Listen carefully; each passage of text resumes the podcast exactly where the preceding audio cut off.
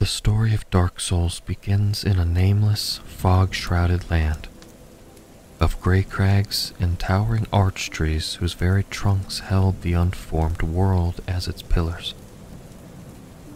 Against this colorless backdrop, the everlasting dragons presided over an era of unchanging emptiness beyond the reach of mortality. But all things must someday come to an end, and the primordial stillness eventually gave way to the first flame, a source of heat, life, and light. Yet, to light a candle is to cast a shadow, and with fire came disparity.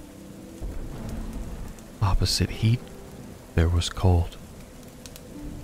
Opposite life, there was death.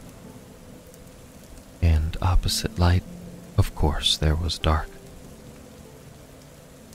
From the dark emerged new entities, unlike the ancient dragons. Small, mortal creatures born of the shadows and drawn like moths to the first flame. There they found the souls of lords, fragments of the flame whose power lent them the means to challenge the dragons and prevail. Lord Gwyn's bolts of sunlight peeled apart the dragon's stone scales. The Witch of Izalith and her Daughters of Chaos blanketed the land in searing firestorms. Brave Lord Nito, the first of the dead, released a toxic miasma of death and disease. The white dragon Seath the Scaleless turned upon his brethren, and by the time the fog cleared, the age of dragons had reached its end.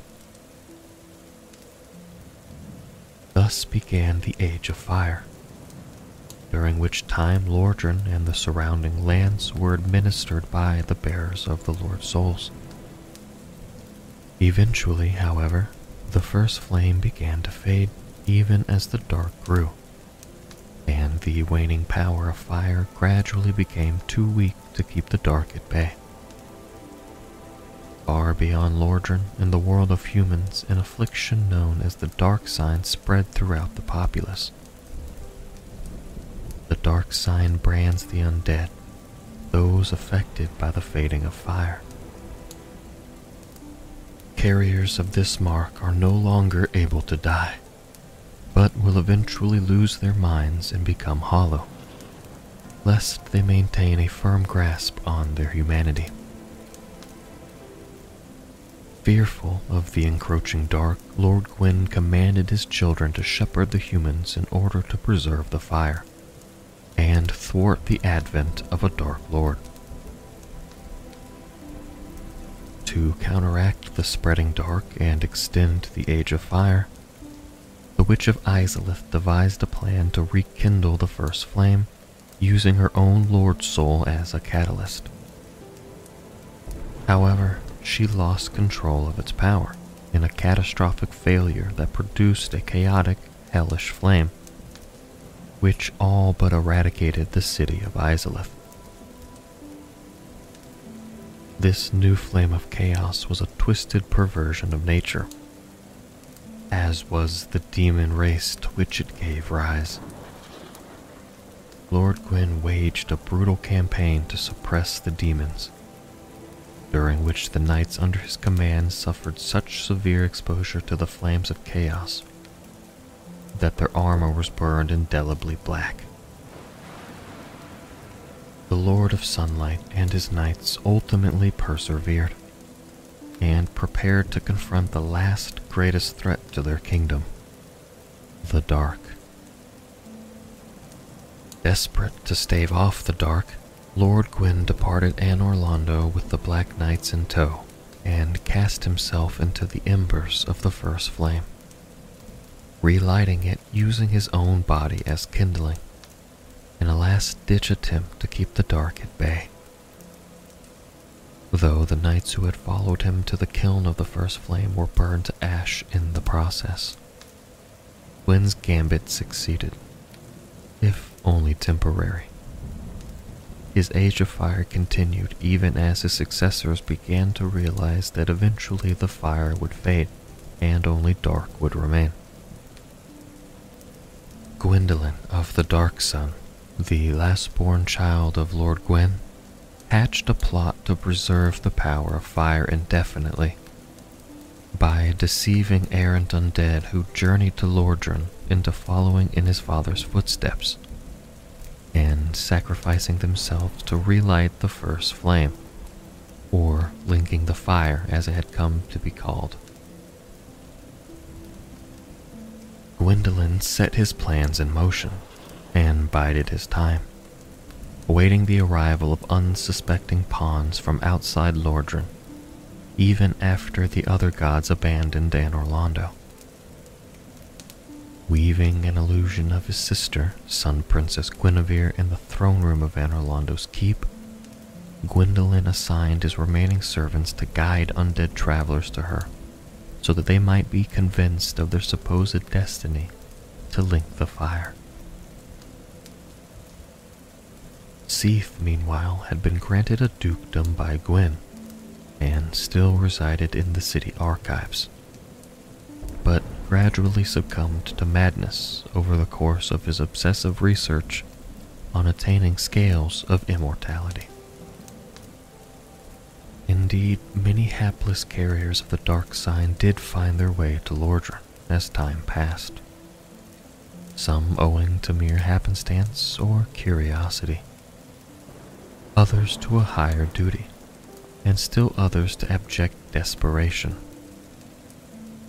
The player assumes control of one such chosen undead, this one owing his or her journey to a prophecy and a set of keys passed along by a dying knight.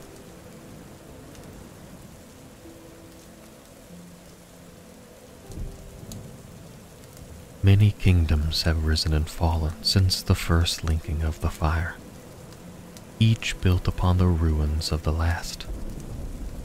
Men and gods, paupers and kings, all are delivered equally to the same end by the indifferent flow of time, and by the curse of the undead, which spreads as the fire fades. Drangleic is the most recent nation to fall to the curse and many undead from the outlying lands have undertaken the perilous journey to this crumbling realm in search of a cure. Or, at the very least, some small spark of hope to spare them from going hollow. Drangleic's current plight is merely the capstone of a dark and sordid history. Its king, Vendrick, was approached during the early days of his reign by a mysterious and beautiful woman named Nashandra, who integrated herself with the court and warned Vendrick of a dire threat to his fledgling kingdom. The race of giants hailing from far beyond the Great Sea.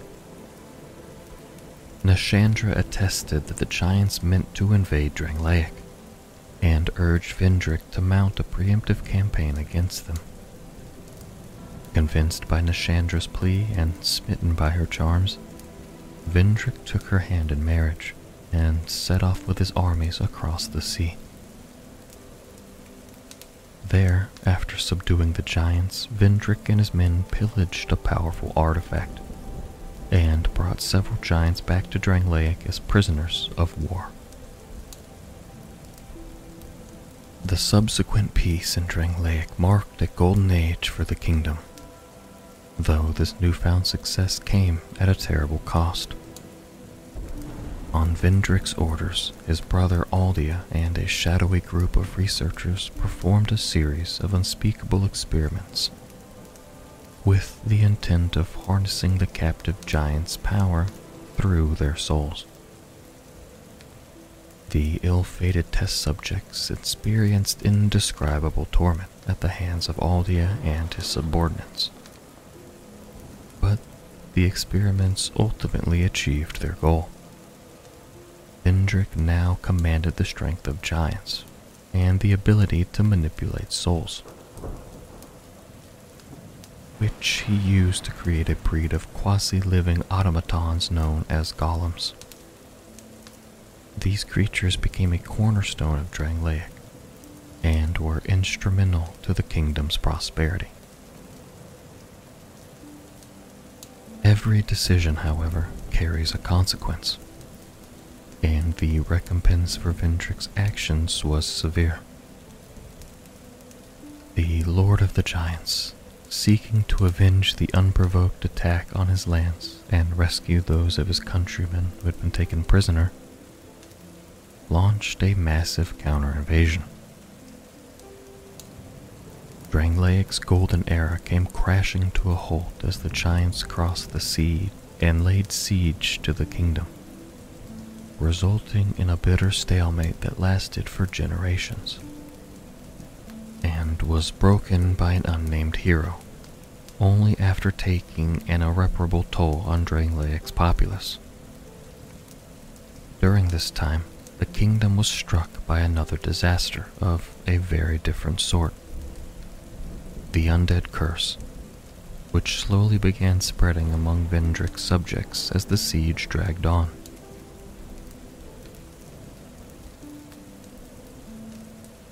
Weary of fighting and desperate to repel the curse, Vendrick turned once again to his brother Aldia for assistance and each set off down a different path of inquiry toward a common goal.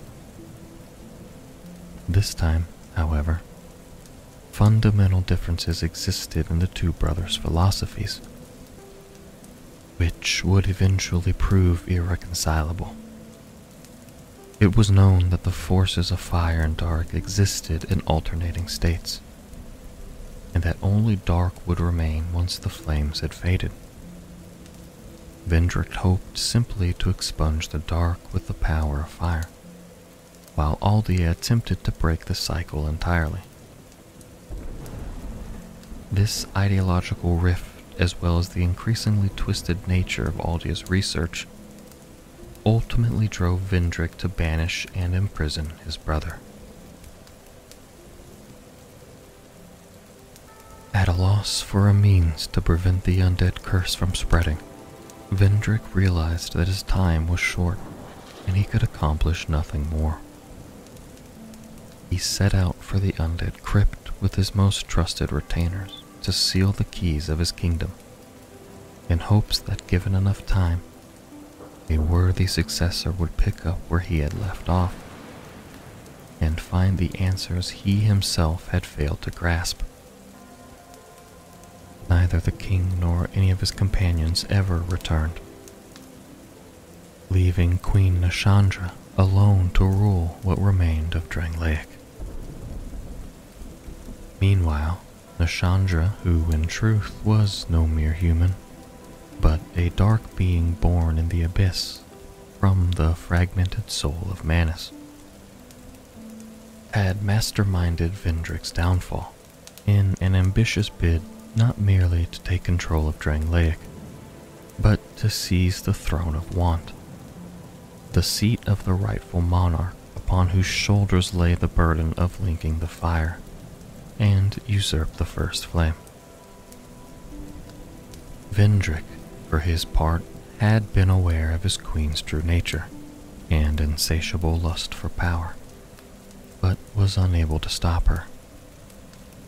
Instead, by sealing the throne of want and hiding away its keys, he hoped to keep it out of Nashandra's reach until the true monarch could take his or her rightful place. It is during this time that the player character, a bearer of the undead curse, arrives in Drangleic seeking a cure.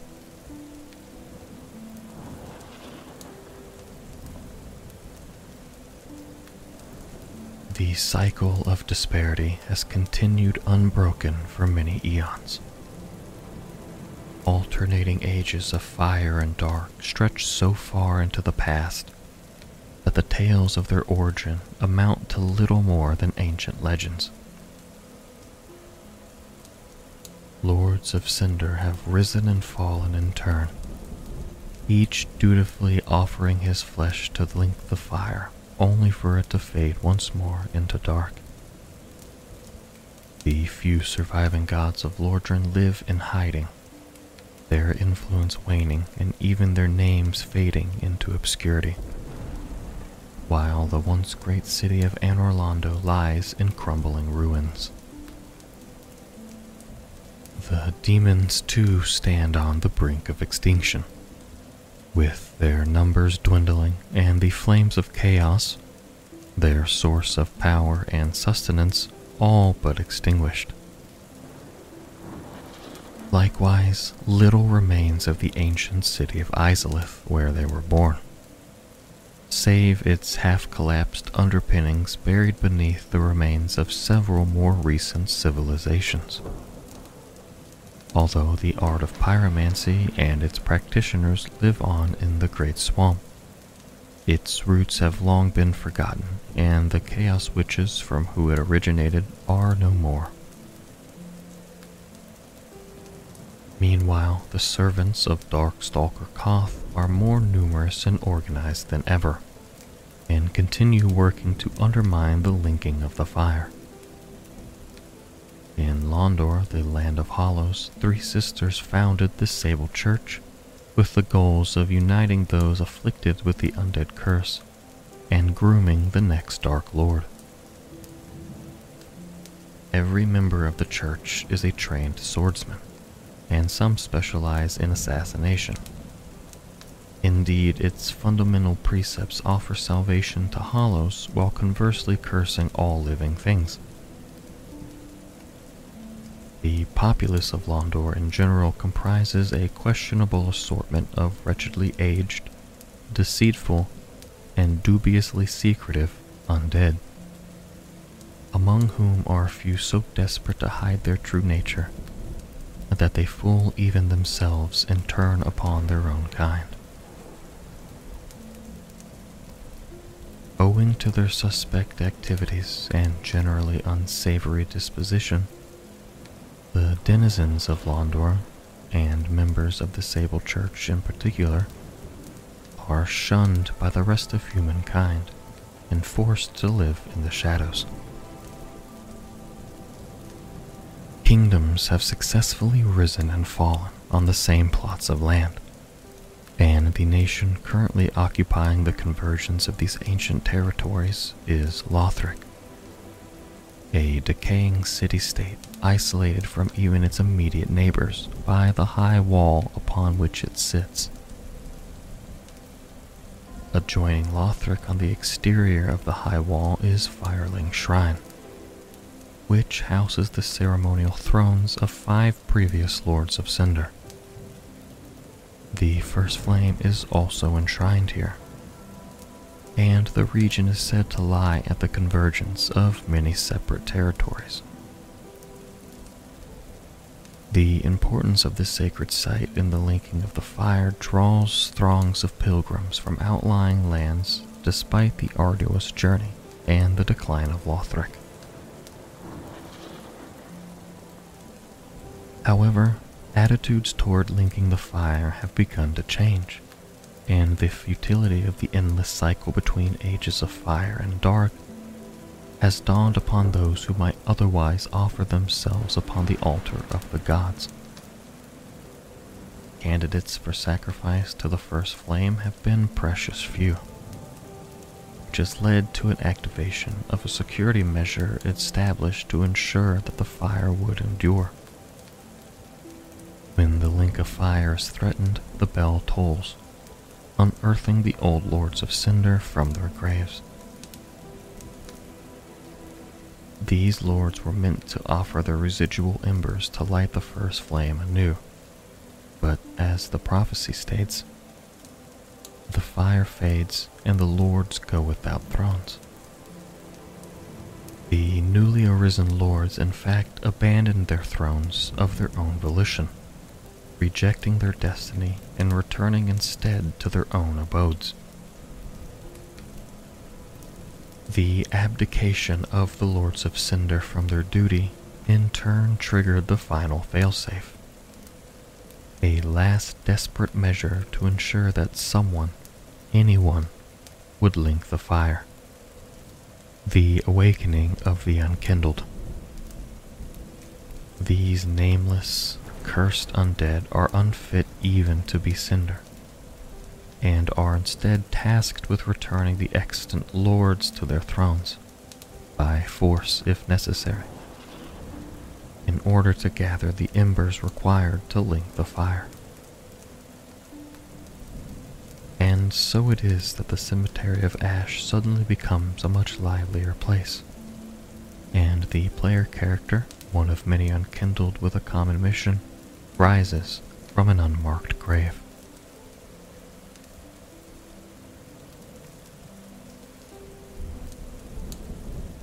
The Abyss is a realm of dark, born from Manus, the prime evil man also known as Father of the Abyss. This plane of existence shares nebulous borders with the mortal world and slowly encroaches thereupon, swallowing all in its path. The Abyss is inhospitable to mortals and entities aligned with fire, including the gods. These beings cannot traverse the abyss without special equipment or other protection to prevent both physical and spiritual corruption. However, creatures aligned with or merely indifferent to the dark able to traverse the abyss without suffering any ill effects. In the distant past, Sir Artorius of Gwyn's Four Knights traveled back to Oolacile with his comrades Hawkeye Gough, Lord's Blade Ciaran, and the Grey Grey Wolf Sif in an attempt to halt the spread of the abyss, but succumbed to the dark and perished before he could complete his mission. Artorius's mantle was taken up by the chosen undead, who, after being dragged back in time to Oolacile by Manus, entered the abyss through the city's ruins and vanquished both the corrupted Artorius and Manus himself. In doing so, Lordran was spared from destruction, though Oolacile was not. Subsequent legends credited Artorius with this accomplishment, the truth of his demise was concealed, so that his legacy might remain untarnished. Manus's soul was fragmented and dispersed along with the abyss, following which his shattered essence reformed into four separate entities that came to inhabit Drangleic and the surrounding territories. The sisters Nashandra, Nadalia, Elana, and Alsanna. Meanwhile, sundered sections of the abyss continued to exist and even attracted a ragtag group of pioneers known as the Pilgrims of Dark. Led by the mysterious dark diver Grandahl, who sought to explore these sacred sites through dimensional gates. According to Grandahl, Humans need the abyss in order to understand their true origins as creatures born from dark, and to face the dark that every human harbors within. In Lothric, the abyss continued to pose a threat to all living things, and claimed even the mighty High Lord Wolnir Carthus as its victim. The Abyss Watchers of Farron's Undead Legion were established to prevent the Realm of Dark from spreading, and to that end were known to bury any kingdom that showed even the slightest signs of its influence. The first Abyss Watcher was said to have been a master of wolf's blood, whose legacy was later taken up by the Undead Legion. The Farron followers, a subordinate arm of the Legion, accompanied them into battle as a security measure to put down any watcher who succumbed to the abyss.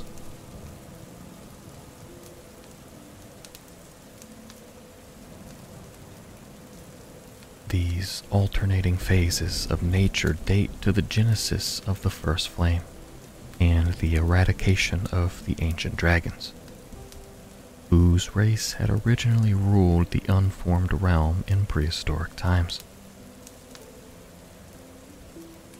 The first flame is a natural force that first manifested at the end of the Age of Ancients and introduced disparity to the world. The term disparity in this context refers to opposing states of existence, such as heat versus cold, life versus death, and light versus dark. Thus, ages of fire and dark are characterized by opposing forces and can be compared to the changing of seasons from summer to winter, albeit on a far broader and more consequential scale. An Age of Fire is a period of time ushered in by a Lord of Cinder, during which the power of light is strongest and the divine beings aligned with light are prosperous, while an Age of Dark is heralded by a Dark Lord as the light fades and is a time during which the world is dominated by humankind. Most notably, the undead curse is a manifestation of dark, and so does not occur at the peak of an age of fire, when the power of dark is at its weakest. For this reason, those with a vested interest in sacrificing undead to sustain the fire such as the gods of Lordran and their allies, often manipulate their unwitting pawns with the half truth that linking the fire will break the curse, while deliberately omitting the fact that the cycle of fire and dark will continue regardless, and the curse will merely return again when the next flame begins to fade. With the exception of the first, which occurred directly after the Age of Ancients and originally set the cycle in motion. Every Age of Fire is followed by an Age of Dark once the flames have faded. Every Age of Dark in turn will come to an end when the scattered embers from past Lords of Cinder coalesce to rekindle the flame and the process will continue in perpetuity. The transition between ages of fire and dark is inevitable, and every attempt to break or transcend the cycle prior to the era of Lothric has ultimately failed.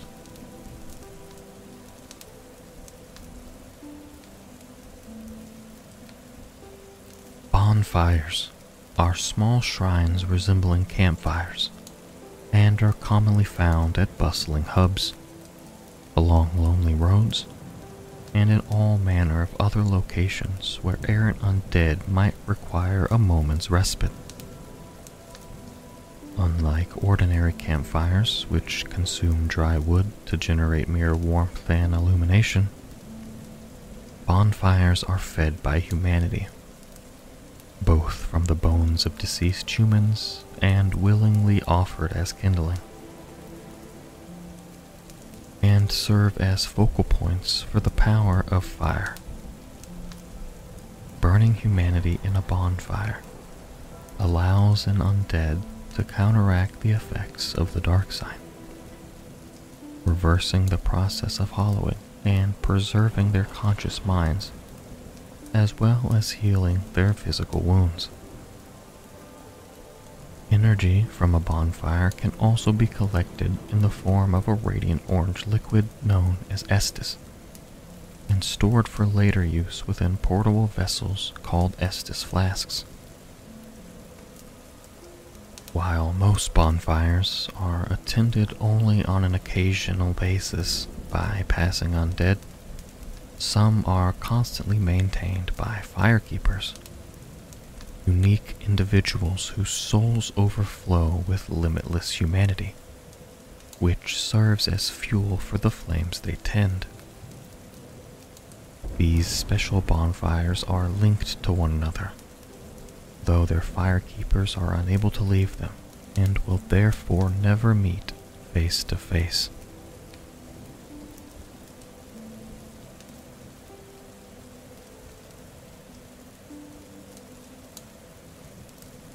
Covenants are organizations, religious or ideological sects, and other such establishments to which the player can pledge allegiance. While some covenants are tied directly into the main narrative of the games in which they appear, others represent independent side stories or merely serve utilitarian purposes. One of the most proliferate and best known covenants is alternately referred to as the Warriors of Sunlight and Heirs of the Sun. Members of this group worship Lord Gwyn's firstborn, a disgraced god of war and former heir to Gwyn's lightning. Solaire of Astora, an oft-referenced figure throughout the Dark Souls series, is himself a warrior of sunlight, and famously emphasizes the Covenant's goal of facilitating jolly cooperation. In stark contrast, the Gravelord's servants operate from the shadows, spreading death and disaster in the name of Nito, the first of the dead, and one of the original four lords.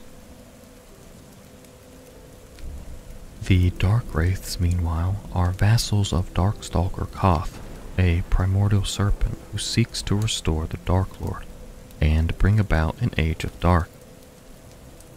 These malevolent beings reside in the abyss and plunder humanity, making them a threat to the living. Likewise, the Fingers of Rosaria are a mysterious order of supplicants dedicated to Rosaria, goddess of rebirth, for whom they collect the pale tongues from innocent victims as offerings. The Brotherhood of Blood a sadistic cult of cutthroats and murderers, led by the enigmatic Titchy Gren, indiscriminately hunts new victims in the name of their blood god, Nahr Alma. Naturally, such antagonistic covenants tend to run afoul of those whose interests lie in protecting the weak or punishing the guilty opposing the likes of the Dark Wraiths, the Brotherhood, and Rosaria's Fingers, are the Dark Moon Blades, followers of Dark Sun Gwendolyn, whose primary duty is to mete out the god's retribution to sinners.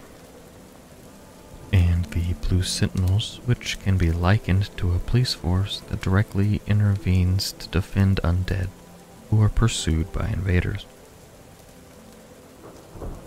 Though in the era of Lothric, the Dark Moon Blades provide an identical service as well. This extra measure of security can be accessed by joining a separate covenant known as the Way of Blue, whose members are protected by the Blue Sentinels and or the Dark Moon Blades in accordance with ancient pacts.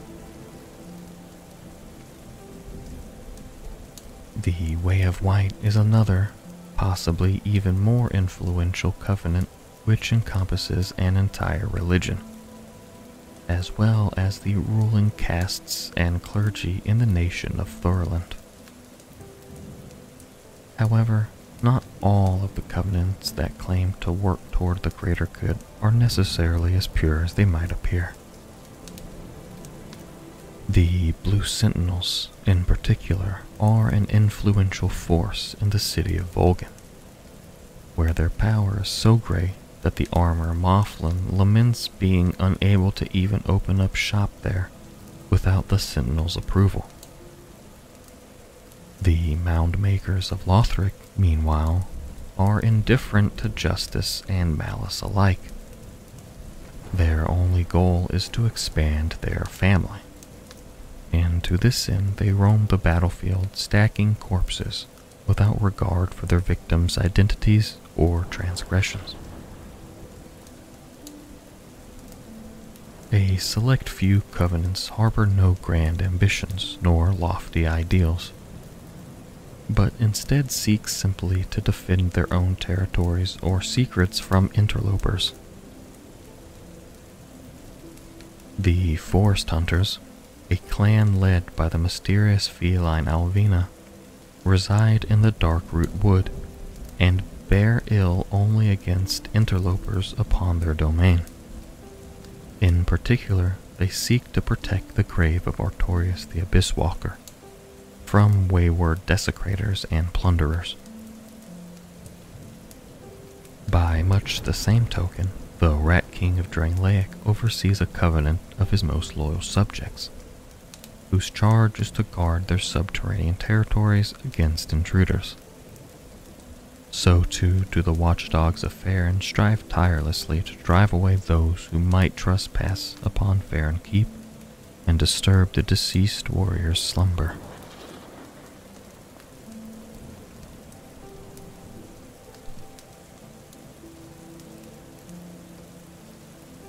The undead curse is a condition that spreads throughout human population as the fire fades. Those affected become unable to die and will rise again after death, but will eventually lose their minds and become empty, wandering husks known as hollows. Multiple factors are known to contribute to the process of hollowing. The mere passage of time, death, losing one's souls, and simply losing the will to live or otherwise fulfilling one's purpose in life and having no further anger. The dark sign is a physical mark that appears on the bodies of humans afflicted with the undead curse. As hollows are attracted to souls that will instinctively attack living creatures. The undead, who still retain their conscious minds but are fated to eventually become hollow, are almost universally treated as threats to their societies. They are hunted captured, and imprisoned in facilities, isolated from the rest of the world, or at best, sent away on the pretenses of righteous missions for country and faith. While a small number undead view their circumstances as a boon, they are commonly regarded as sharing a fate worse than death. Hence, the dark sign has come to be known the harbinger of a curse, and the linking of the fire likewise viewed as the means of breaking the curse. In reality, however, linking the fire merely postpones the inevitable, rather than preventing it. The undead curse is a manifestation of dark, and when the flames have faded, only dark will remain.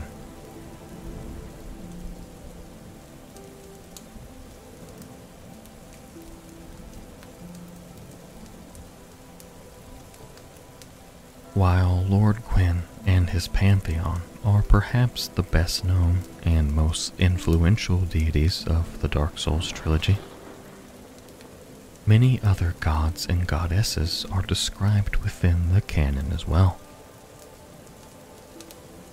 Some of these figures are referenced frequently and play major roles in crucial events, while others are only mentioned in passing or have faded so far into obscurity that even their names are forgotten. Of these, one of the most proliferate is Velka, the rogue goddess of sin. Among other tasks, it is Velka's responsibility to define what constitutes sin and to ensure that no sin goes unpunished. Some adherents of Velka are ordained as pardoners. These individuals are charged with hearing the confessions of sinners and offering absolution, as well as distributing writs of indictment which are used to report transgressors to the Dark Moon Blades for retribution. Another important deity is All-Father Lloyd, a patron saint whose image is depicted on the highest denominations of currency in the human realms. Known as an uncle to Lord Gwyn, Lloyd is particularly revered in the nation of Thorolund, where his apostles include the head bishop of the Way of White. Although knights of the clergy hunt the undead in All-Father Lloyd's name, those among their ranks who become afflicted by the curse are instead sent away on undead missions. While his name is widely known at the time of the chosen undead's journey to Lordran, All Father Lloyd is denounced by the clergy of Carim as a derivative fraud, and is no longer commonly worshipped by the Way of White in the era of Lothric. One of the most significant items pertaining to the gods of Dark Souls is the name engraved ring, which is associated with no fewer than ten of these deities, ranging from Caitha, the goddess of tears worshipped in Carim, and alternatively depicted as either a compassionate mourner of the undeserving dead or a demonic bringer of misfortune. To Nema and Hanlith, respectively goddesses of bliss and love, who are never mentioned anywhere else in the trilogy. Not all of these mysterious figures are actually divine in origin. Evlana, goddess of the hunt, was a human huntress deified by later legends of her deeds in life. Indeed, enigmas exist even among the descendants of Lord Gwyn himself. Gwyn's eldest son, a god of war and heir to the sunlight, who respected weapons but not else, was stripped of his deific status and expunged from the annals as a consequence of his foolishness. Though he still watches over his warriors None even remember his name. It is possible that he is the nameless king. Likewise, few mentions are made of Princess Filianore, who has lain sleeping within the ringed city since the first age of fire, and may be Lord Gwyn's youngest daughter. and there exists barely a single passing reference to the flame god Flann, who was only known to have taken Sun Princess Gwynevere's hand in marriage and departed with her from Anor Londo.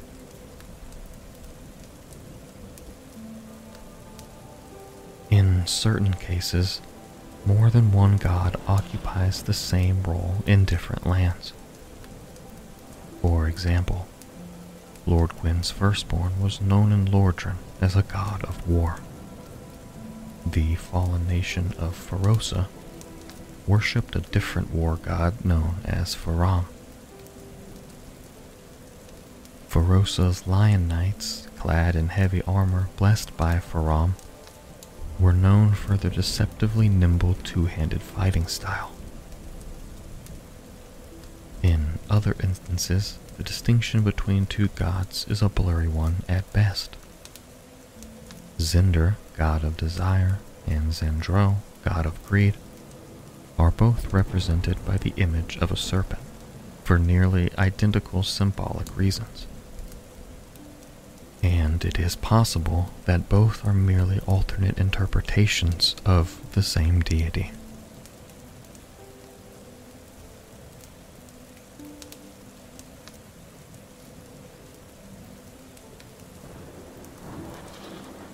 the ancient dragons, at times also referred to as the everlasting dragons, are among the oldest forms of life in the Dark Souls trilogy.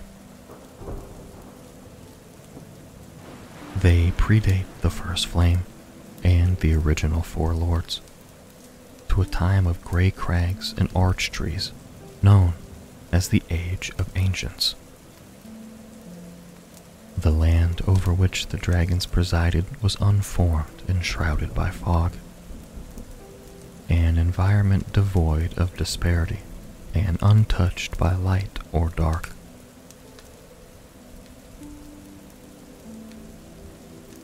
The dragon's stone scales provided them with limitless longevity, but not outright invincibility. They can still be killed, and their species was hunted to the brink of extinction by the Four Lords and their servants after the advent of the First Flame. Dragons take a variety of forms and possess a diverse array of individual abilities, traits, and dispositions. Seath the Scaleless, a blind albino dragon who betrayed his own race and sided with Lord Gwyn, uniquely bears no scales of immortality and is aligned with the element of magic rather than with fire as most other dragons are. Though he has no spoken dialogue at all, Seath is also explicitly sapient and highly intelligent, as evidenced by his complex relationships with the denizens of Anor Londo and his vast archives of personal research. In contrast, the black dragon Kalameet is resistant to lightning, normally the bane of dragons, and possesses a third eye which has the power to bring calamity upon those fixed with its gaze. So fearsome was Kalameet that not even mighty Anor Londo dared provoke his ire. Dragons are extremely resilient and have been used in two notable cases as physical vessels within which catastrophic forces were sealed. Sin, the slumbering dragon, bore in his body a massive concentration of lethal poison and was kept asleep within the sunken city of Shulva to ensure that the substance would never be released. And Dark Eater Midir, an ancient dragon taken in and raised by the gods of Lordran, was tasked with consuming the very dark itself in order to counteract its propagation. Dragons are even capable of interbreeding with other races, though the resulting offspring are often regarded as abominations. Crossbreed Priscilla was the result of one such union, and Captain Yorshka the younger sister of Dark Sun Gwendolyn, who shares similar physical characteristics with Priscilla, including a nearly identical tail, may be another. The original race of ancient dragons is highly adaptable and has diverged over the eons into many descendants. Subspecies and offshoot mutations like the gaping dragon. The drakes, though, widely regarded merely as imitators of the dragons, are more likely to be their distant relatives. Meanwhile, despite the dragons supposedly being extinct, a few of their species, such as Dark Eater Midir, Black Dragon Kalameet, and the stone dragon of Ash Lake still survive. Humans have also attempted to mimic the dragons, some merely in pursuit of immortality, and others out of a desire for power or even to change the course of fate.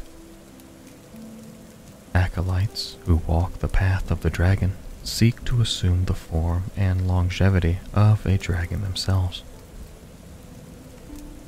In contrast, the scholars of Drangleic conducted experiments to harness the dragon's powers indirectly, resulting in the creation of Shanalotte, and possibly also the ancient dragon. Other humans have attempted to appropriate the power of dragons through simpler and more primitive means. The Drakeblood Knights, led by Sir Jorg, believed that they could attain a higher existence by acquiring dragon's blood, which they regarded as sacred. Ironically, their single minded quest for the blood of dragons led not only to their own demise, but that of the entire city of Shulva.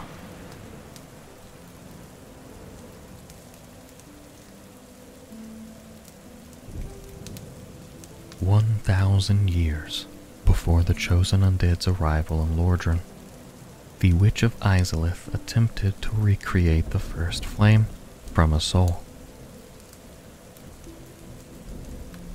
The attempt ended in a catastrophic failure that created the bed of chaos. A distorted being whose power formed a bed of life, which gave rise to a race of abominations known as demons.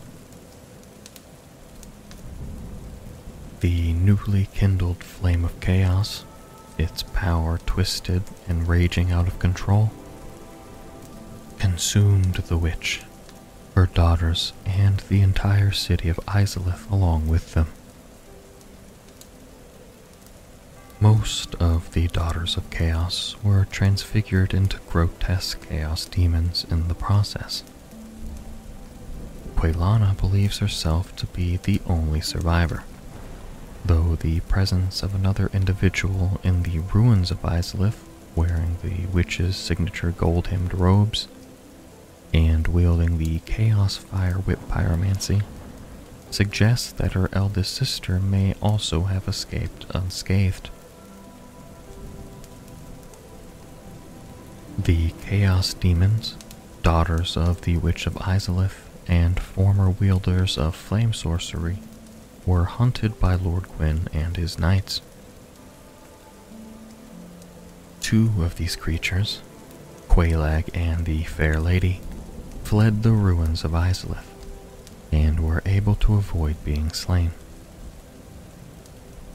Together with the exiled pyromancer Eingyi, they oversee the Chaos Servant Covenant and its cohort of diseased supplicants.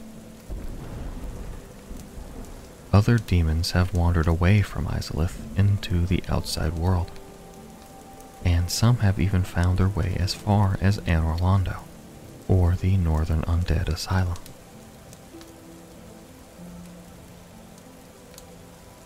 The city of Eleum Loyce was built by the Ivory King to contain the flames of chaos and protect the land's inhabitants from the demons. Despite his best efforts and the power of his own soul, however, the chaos would not be sated.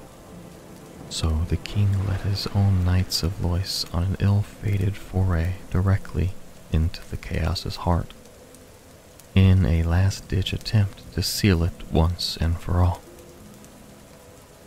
In so doing, they lost all sense of self and became driven solely by the instinct to expunge any who might disturb the flame, even former compatriots. The king and most of his retinue still burn in agony to this day. The few woeful souls who managed to return to the city were guided by some faint vestige of their former selves. Alsanna, a dark entity born from Manus, became the king's oracle and now maintains the frigid seal upon the flames of chaos in his stead.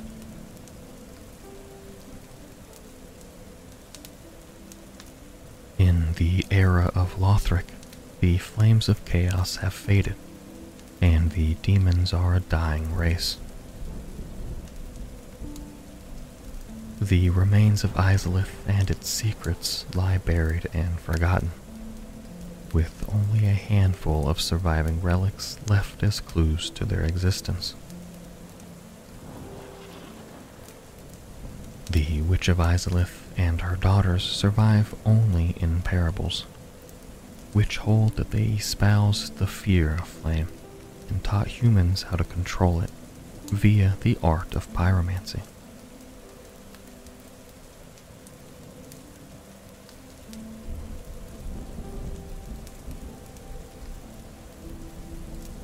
Most of the accessible areas throughout the Dark Souls trilogy are remote, isolated, and far removed from major human populations.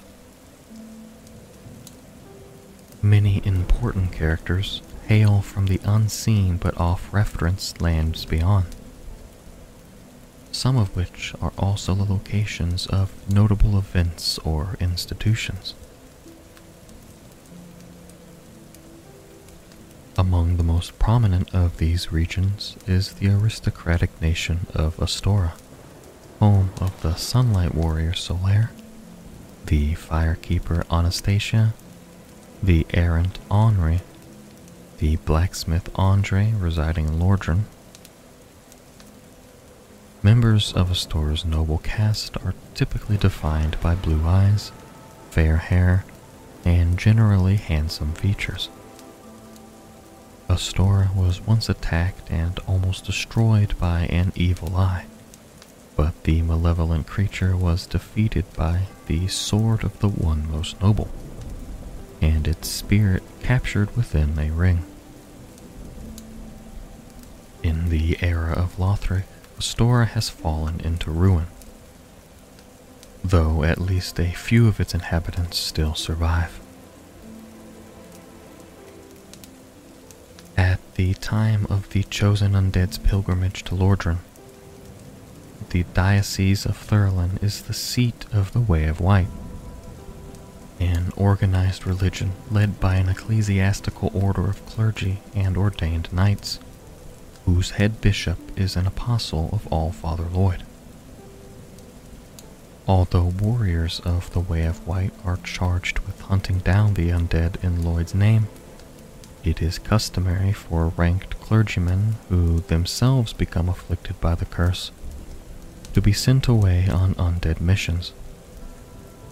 Rhea, the youngest daughter of the House of Thorolund, embarks on such a journey to the catacombs of Lordran, with her bodyguards Vince, Nico, and Petrus in search of the secrets of kindling. In the era of Lothric, neither Thorolund nor its inhabitants are ever mentioned. The Way of White is still practiced in Carim at this time, though its tenets have changed significantly. Carim itself is a land fraught with heresy, surreptitious dealings, and whispers of practices far darker. The ominously pale features of those who call this land home are associated with Earl Arstor, an infamous aristocrat known to have commissioned several enchanted rings, whose creations was surrounded by dreadful rumors. Arstor secretly kept a stockpile of purging stones, which provide protection against curses and his weapon of choice was a gruesome spear enwreathed in rotten, poisonous meat. He is also credited with inventing the shotel, which, along with the parrying dagger commonly carried by the country's knights, is the preferred weapon of a fellow Carim native, Lautrec the Embraced. In the time of Lothric, Carim is the seat of the Way of White, which has undergone considerable changes and no longer worships All Father Lloyd, though the tradition of his ceremonial undead hunts lives on. The Knights of Carim are instead issued equipment fashioned in the image of Morne, an apostle to the Archbishop the upper echelons of the archdiocese freely engage in taboo practices, outside of the public view, such as the use of Caitha's chime and the crafting of forbidden magic rings, similar to those first commissioned by Earl Arstor. Vinheim, a land of sorcery renowned for its prestigious Dragon Academy, also holds its share of dark secrets. Enrollment at the Academy is highly competitive, which drives less fortunate applicants like the Sorcerer Orbeck to earn their tuition as assassins for hire. Moreover, the institution's culture is so fraught with elitism, pretentiousness, and petty rivalry that conscientious academics are often driven out entirely. One of Vinheim's most illustrious sorcerers is Big Hat Logan, whose revolutionary achievements earned him legendary renown, even beyond the borders of his homeland. In particular, Logan is credited with developing the Soul Spear and Homing Soul Mass spells, and later improving them into their crystal variants, using knowledge gained from Seath's research. Likewise, Vinheim's blacksmiths specialize in the art of forging weapons with innate magical properties, using special enchanted embers and their handicrafts typically emphasize augmenting the bearer's magic power or intelligence. Melfia, which lies to the south of Drangleic, is similar to Vinheim in that it is also a land of sorcery, with an equally pretentious magic academy. The Great Swamp by contrast, is an untamed region of rugged grasslands and treacherous marshes, where the shunned practitioners of pyromancy hone their art. Branded as heretics and driven out of their land due to their unusual appearances and manipulation of fire, the pyromancers live close to nature and adorn themselves with natural articles for protection against the elements. Though they also wear bronze ornaments to ward off evil spirits and keep the dark at bay. Not least among this region's colorful and at times eccentric denizens are the earnest Laurentius and the wise old Cornix. The fallen pyromancer Eingyi also traces his roots to the Great Swamp, but was banished even by its community of exiles for his malevolent corruption of flame into poison. Many other states and regions are referenced less frequently or merely in passing. Catarina, the homeland of knights Siegmeyer, Siegward, and Sieglin, are known primarily for its jubilant people and their passion for life and merriment. Even less is known of the historic land of ancient Zena, beyond the unique mannerisms of its sole representative, the merchant Domhnall, and the reverence of its people for great achievements. An unnamed eastern land is said to be the origin of a unique style of swordsmanship, employing weapons such as the uchikatana and the washing pole, as well as the home of the mysterious Shiva and his enigmatic bodyguard. Volgen, which lies to the west of Drangleic, is a city of merchants, firmly controlled by the Way of Blue and is the home of blacksmith Lenigrast, his daughter Cloanne, Maughlin the armorer, and the cunning laddersmith Gilligan. The Five Finger Delta is mentioned only once in the series, and is described simply as a fertile region populated by farmers.